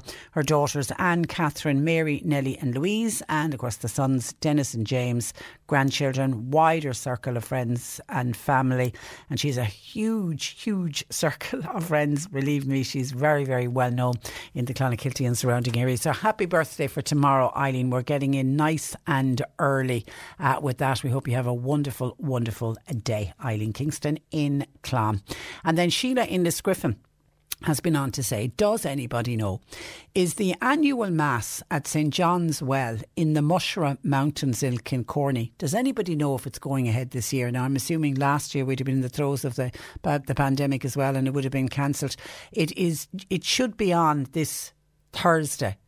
And she can't find out locally if it's going ahead or not. So does anybody know, needs somebody who's involved with the organising of the annual mass at St John's Well in the Mushra Mountains in Kilcorny, is it going ahead this Thursday or not? I mean, I know it'll be an outdoor event, but maybe you know, we're still into social distancing and all of that. Actually, talking to masses I saw, and I just don't know where this priest was from, but and I don't, it certainly wasn't in Cork, it was somewhere up the country. I saw a priest on Sunday, and I don't know whether I saw it in a paper or whether I saw it online, but somebody put up a photograph of a priest who decided, because the weather was so good on Sunday, and obviously all of the churches are still limited with 50, isn't it, being allowed into to Sunday Mass or indeed any Mass. So he decided with the beautiful day that he was, that he'd move the church outside, and it looked like it was on some kind of a GAA pitch. They set up an altar and then they put out the chairs, and it allowed for more than 50 parishioners to attend Mass on Sunday. And I thought it was a terrific idea, and a priest who decided to think a little bit outside the box. And I'm assuming he's having an issue in that more people are turning up for Mass than he can actually facilitate it, because he's caught with the 50. So I thought it was a terrific idea. Now I know it will be very much dependent on when we have good weather, but last weekend, remember, we had that lovely weather, Sunday in particular was really, really beautiful. I just thought it was really great of them to have the forward planning to think about it. Well, let's move the Mass outside, and obviously, you know, they set up some speakers and a microphone, and the parishioners turned up, it looked like, in great numbers. Anyway, I digress. If anyone can let us know, the Mass at St John's Well in the Mushroom Mountains in Kilcorny, is it going ahead or not this year? Sheila in Lisgriffin is asking, please, 1850 333 103, or you can text us. Mary was on to us earlier by text, and she's wondering about casinos. Is it true that casinos are not due to reopen until the 5th of July? Because she says she knows of a casino that is open, and she can't understand how the casinos open when all casinos are not meant to open. So I checked in just to see what do casinos fall under? And casinos fall under indoor hospitality. So that's your restaurants inside, bars, nightclubs and casinos. I don't know if all nightclubs are going to be opening or not, and they are the beginning of July. The 5th of July is the date that we are expecting, even though there's going to be another meeting of Nphet, and they'll keep a close eye on what's happening with the numbers and with the Delta variant and all of that. But yes, casinos fall in under indoor hospitality. So no, I have no way of knowing, Mary, why that particular casino that you're talking about, why they are still open. And I don't know whether they closed. Did they close during lockdown and then reopened? I don't know how they're managing to do that, because according to what I've checked out there, casinos fall under indoor hospitality, and we know that indoor hospitality is not allowed at the moment. Hi Patricia, I passed through Macroom yesterday. I was disappointed, and to be honest, says Dan in Limerick, I was actually angry to see how the outdoor dining sections have taken over the footpaths. It's forced pedestrians off the path and onto the old car parking slots with just a few slimsy orange posts protecting the pedestrians. Surely the pedestrians should have priority on the footpath and move the dining areas. They should be on the car parking spots, says Dan in Limerick. And he noticed that while driving through Macroom, and of course I would say it's not just Macroom, that is in many towns while the outdoor dining is going on. All of those little businesses trying to do the best that they can. They can't serve food inside, so they're caught. But certainly, yes, we are hearing it is causing problems for people who are being forced off the footpath and onto the road. We were talking about speeding and the speed limits, and you can now go on to Cork County Council. They're doing their speed limit review. If you're in an area and you think the speed limit is too fast and needs to be reduced, have your speak, please. A regular listener says the speed of cars and trucks from the stretch of road from Dano's Super Value in Mallow to the Church of the Resurrection is beyond appalling. There's one particular local company, and their trucks would nearly blow you off the footpath. It is absolutely shocking. And are they going above? I don't know what. That's a fairly built-up area. Is that a 30-kilometre zone or is it a 50-kilometre zone? I know a lot of people certainly in residential areas would like if every single residential area was 30 kilometres. And we had that woman, and we actually spoke with her a couple of years ago. Remember, her little boy was killed in their neighbourhood on a car that was doing 50 kilometres. The car wasn't speeding because 50 kilometres was allowed in that area, and she fought really hard to have speed limits reduced to 30 kilometres. And there's been a lot of talk, and a lot of people living in residential areas think that every single residential area, and that is a residential area that listener is talking about, a lot of houses in that area between Dano Super Value and the Church of the Resurrection, that the speed limit should be only 30. As I say, I don't know if it's 30 or if it's 50 or not, but you see the other problem, and we did discuss this when we spoke with Councillor Andrew Barry last week when we spoke about speed limits and the need for the review of the speed limits. We did speak about enforcements. I mean, the number of people who came on to us and said, you know, you can have a speed limit of 30 kilometres, 50 kilometres, 80 kilometres. You can have, you know, whatever speed limit you want. But if we don't have it being enforced, if people don't slow down and abide by the speed limits, what good is it having a speed limit? But people, if you think the speed limit is too high in your area, you do now have an opportunity by going on to the Cork County Council website, 1850 333 103.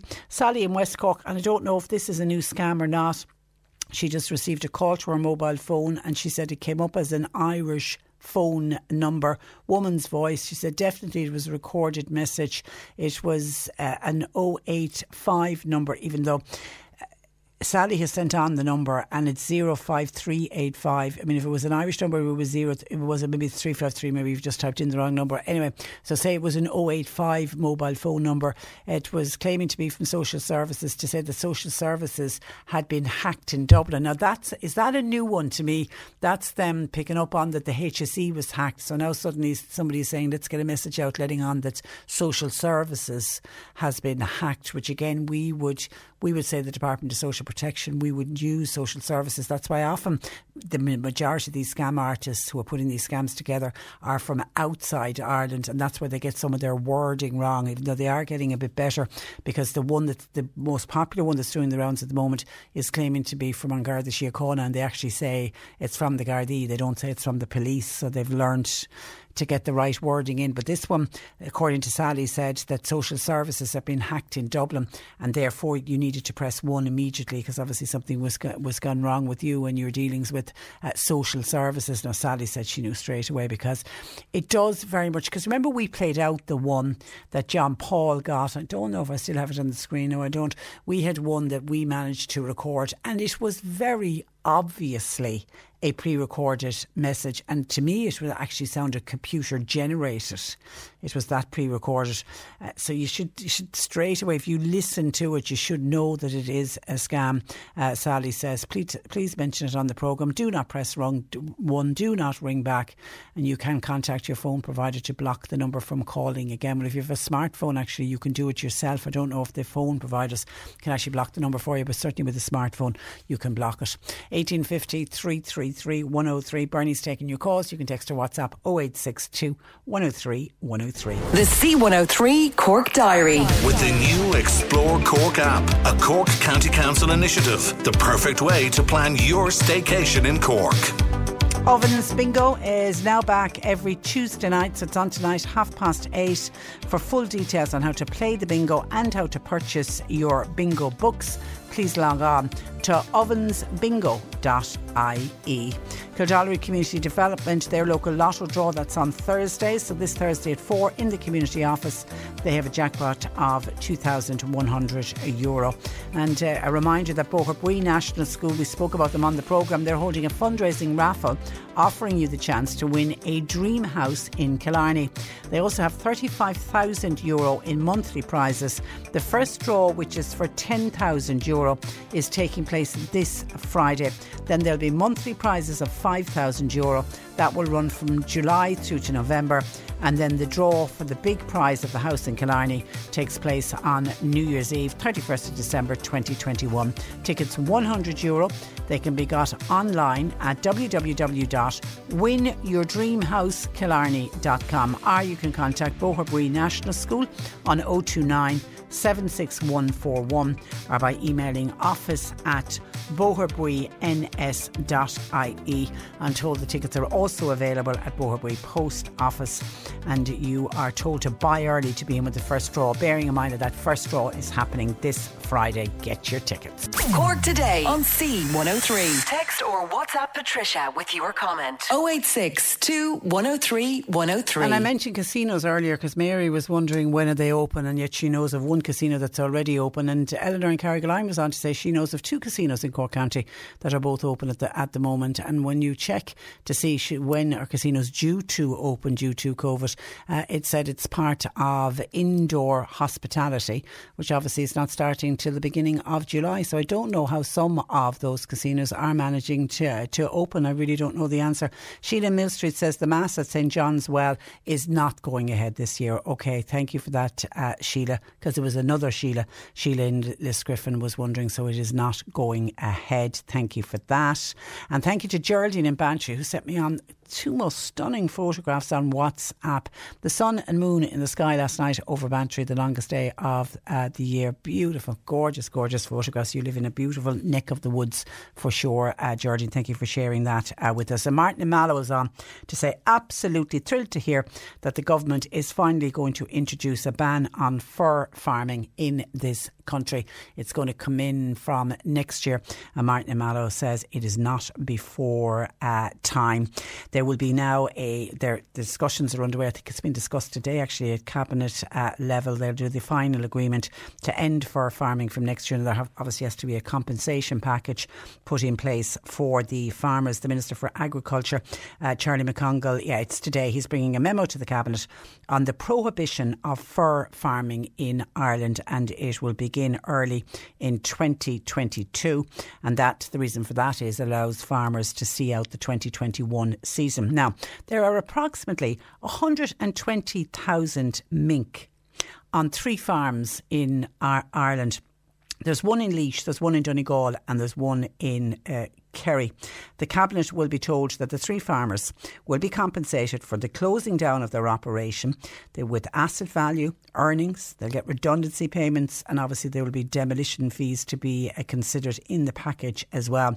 The measure is being provided for in the amendment to the Animal Health and Wildlife Act. Now, this Health and Wildlife Act dates back to 2013, and it is likely to include a provision that cats, chinchillas, dogs, foxes, the mink and the weasels can also not be farmed for their fur or their skin. And you know something I never heard of, but obviously it happens, of cats and dogs being farmed for their fur or their skin.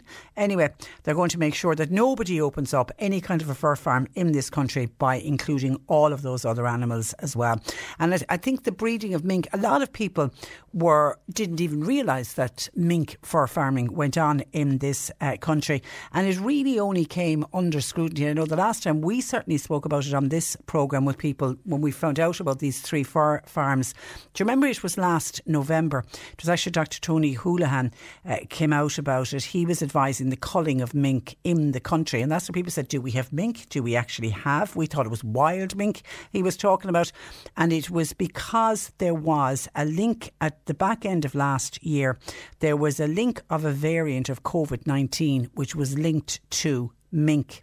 There had been outbreaks of COVID-19 on farms in Denmark, Greece and the Netherlands. And actually in Denmark, the situation got so bad that they ordered a cull of its entire mink population. And then at the time, Tony Houlihan, I'm assuming maybe he knew, or maybe he didn't know, discovered that we had three mink farm here. And he said, look guys, we need to look at, and he gave advice on the culling of mink in this country because of what was happening in other countries. So it very much put it back on the spotlight again. Anyway, this will be the last year for those three mink farms. There will be no more farming of fur farming done in this country from the start of next year. As I say, Martin in Mallow particularly pleased about it, and I imagine other people who have a deep love and respect of animals will also find it very offensive that there will be any fur farming going on in this country. 1850 333 103. Bernie is taking your calls. You can text or WhatsApp 0862 103 103. Our lines are open. Cork Today on C103. Call Patricia with your comment. 1850 333 103. Now Joe Heffernan joins me. Good afternoon to you, Joe. Good afternoon, Patricia. And we have primary school children breaking up for the summer holidays right across this week. So we thought this would be a good time just to do a little bit of a refresher, particularly with regards to COVID-19 and children, because some children need a lot of reassurance. And I was only talking about this actually at the weekend at home, particularly some of the smaller ones. It can have been a very scary time for some children who might not understand really what's going on. And even though we do our best to tell them it's nothing for you to worry about, but they're picking up on so many things. They're picking up, I suppose, on parents' anxiety. They're picking up on what's on the radio. They're picking up on what's on TV. Yeah, and I'd say this can be now a scary kind of time on account of, they weren't in school, then they were in school, and now they're going to be not in school again. And that can get misinterpreted by kids in a way that does it mean that we're all in trouble again? Does it mean that this bad old thing, this COVID thing, is rearing its ugly head again? So a bit of reassurance wouldn't go astray at all. Just that, that it's the summer holidays and we're hoping that we'll have a good time, and that it's great that the people have come up with the vaccine and that it's being spread out. And that it's like the flu vaccine that maybe mum and dad maybe get each beginning of winter. And that means we don't get the flu, and the vaccine means we don't get the virus thing. That kind of reassurance would be great. It's to be age appropriate. You've got to make sure that your child is understanding what you're saying. But I think it is all very much now about reassurance, and also I think it's got this summer, as I feel, has got a lot to do with reconnecting with grandparents. I mean, there was many months and months where people weren't able to go near their grandparents. Now, majority of the grandparents are fully vaccinated, and we Tony Houlihan saying, throw open your doors, get back to your normal life again. So now is the time for children to reconnect with grandparents, and it's safe to do it. And it brings up a great sadness in myself because our only grandchild is 7,200 kilometres away. And you're not on your own. There's many other people in that same boat as well, unfortunately. But no, you're absolutely 100% correct that we can do a hug again. The grandkids can visit the granny and the granddad again, and that's lovely and wonderful for both sides of that equation, both the grandchildren and the grandparents, and indeed the parents too, because, everyone wants to see their kids as happy as possible, and so that's a big, big plus. And again, you see, it represents as well for the children that, things are changing, and they're changing for the better. Things are getting back to normal. Yeah. And that's really what a child most needs and wants in life, isn't it? It's that normality and to feel secure. And when life is normal, that's when you feel most secure. Absolutely. And it also, like what you've just said there, brings to mind for me that now that we are back to a fair semblance of normal, and will be more normal again in July, to have a structure in the day is important, that it isn't just topsy-turvy, where possible for children, to have a bit of structure, to maybe have a fun time. Art,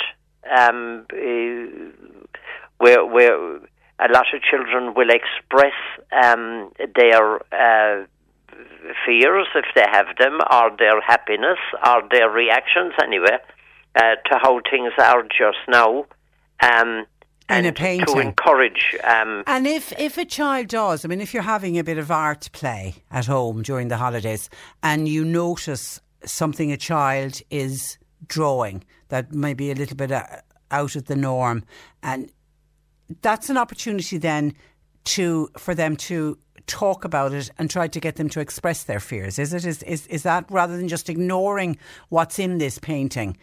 That's the opportunity to start talking to the young people. Oh, absolutely. To ask, like, gee, what's that about? And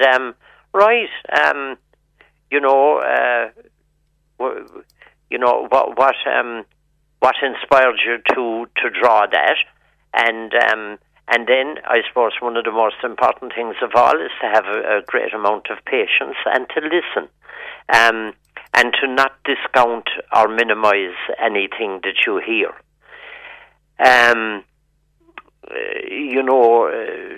Kids take in so much. I heard a story recently of a child who was going to preschool, and he happened to have a bit of a cough, and somebody there said to him, "Oh, you're going to make us all sick." And he has refused to go since. Oh, no. Is quite uptight about the whole thing and has taken it on board that he's sort of a danger to the community in the school. And the poor little fella has taken this on board just over a remark, you know. So, and not the other child's fault who said it. No, because they've been living with this whole COVID and this coronavirus and how scary it is. Yeah. But the other little fella, if you're anyway sensitive, can take that up as I'm a danger. Absolutely. Oh. And we'll need an awful lot of reassurance, and hopefully we'll re-attend soon. And we'll get the confidence back. It's like the bit of, what do we call it, exposure response therapy. In other words, like face the fear, go to the place. If the child was only in there for an hour, it'll break that kind of a barrier. So yeah. A listener is saying she's quite worried about her 5-year-old. He's become absolutely obsessed with hand washing, and she's really fearful that this could become a problem. Is that something that would need to be watched? Absolutely, yeah. You see, the whole area of mental health and things has been turned upside down. Like, if a person said previously, I'm meeting no one, I'm staying in home, other people represent a danger, you'd be thinking, right, now this is something that we need to talk about. Whereas that's what we've been told to do, that is the proper thing. We're hearing about wash your hands, we're hearing it so often, and it's good advice, yeah, it sure is. But previously, there would have been, a regular OCD problem would have been excessive washing, and it would have been called contamination OCD. And it would be, spoken about, has come up in my own practice so many times. And, you'd be trying to get a person to maybe postpone the washing. I spoke with a person some years ago whose hands were, red raw from washing. And so then what do you do now? What do you say now? Because this is what the health people, and correctly so, let me stress that, are telling us we need to do. Yeah. So how are we going to kind of adjust back then, and to be saying, there's no need for that much of it. It's a very, very peculiar situation, because we had to adjust to living with COVID-19, and please God, we're going to be learning to adjust to living without it. And both are going to represent problems. And we all need a little bit of reassurance. We do. I heard you this morning. You were saying there about Marsha is waiting for her second jab. Mm. And you see, there's someone everywhere who's waiting for their second jab. And there are people who are waiting for their first. Well, we had one of our young... Lorna's only in her 20s, and she feels they're the forgotten generation, because they've been told August into September before they'll get their vaccines. Yes. And, I feel so in my heart for the younger people, because they're the people who are being told every day of the week in the papers, home ownership has become impossible, rents are back up to what they were in the days of the madness back there, what was it, the Tiger? Celtic Tiger, yeah. You know, it's tough going. It's very tough going. Just as an aside, when you talk about house prices, I heard of a house over the weekend. Now, it was in Dublin, and it was 235,000 over the asking price. And I just thought, this is just madness. Well, yeah. How, I mean, because obviously when the house went up as an asking price, you know, an auctioneer would have been involved saying this house is worth whatever it was, say 300,000, but to go 235,000 over the asking price because of the level of interest, I just thought it's crazy. It's nuts. It's absolutely crazy. And that is that young generation, you're right, they're the ones who are most affected by it. Yeah. Oh, it's tough going. Very tough going. And I think they should be given every encouragement and every practical help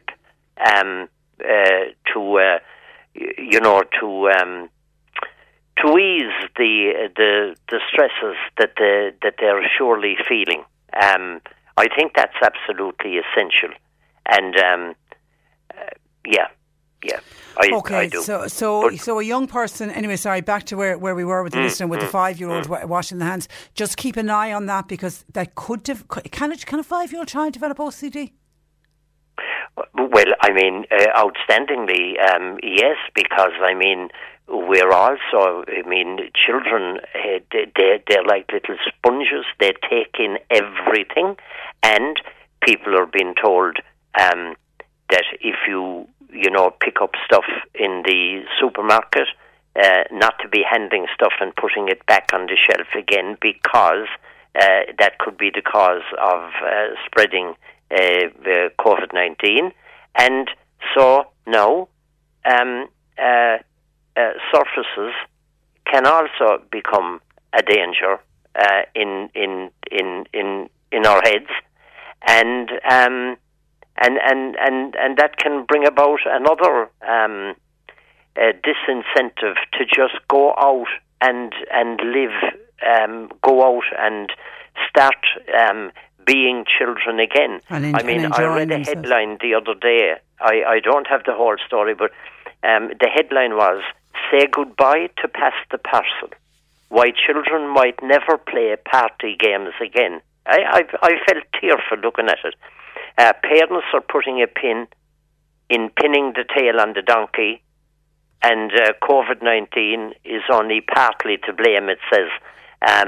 One of the things on it, was that children, that 1 in 2 parents say blowing out the candles on a birthday cake is not hygienic. Well, I think we all stopped doing that because of COVID. I mean, I've still only recently was with somebody celebrating a birthday, and we fanned out the candles rather than blow it out. I think we're just all being ultra careful. But I suppose our message today is to stay positive with children and start emphasising the positives that are going on. Yeah, and to realise that we are coming out of this thing. We are coming out of it. So that, I mean, not to let some of the things that we needed to do become permanent parts of our lives. In other words, like that next year, when the birthday is on, that the kids can blow out the candle because we're adjusting back to normality. And if they want to do pass the parcel, they can do pass the parcel as well, sure, and any of the other games, and try to get children to go out and play and get fresh air, all of the usual things. Absolutely, and get their hands dirty and all of that again. Instead of, that we have probably become a little bit obsessive with, with all the washing and everything. So, what we're saying today, I hope, getting across, would be that we are returning slowly but surely. We are returning to safer times. The vaccines are working. The numbers of people in hospital and the number of people who are quite ill in ICU has dramatically decreased. So we are winning, and to be able to take that in to like to let that soak into our psyche that yeah, things are a bit better. Maybe we can start thinking about booking a break, things like that. That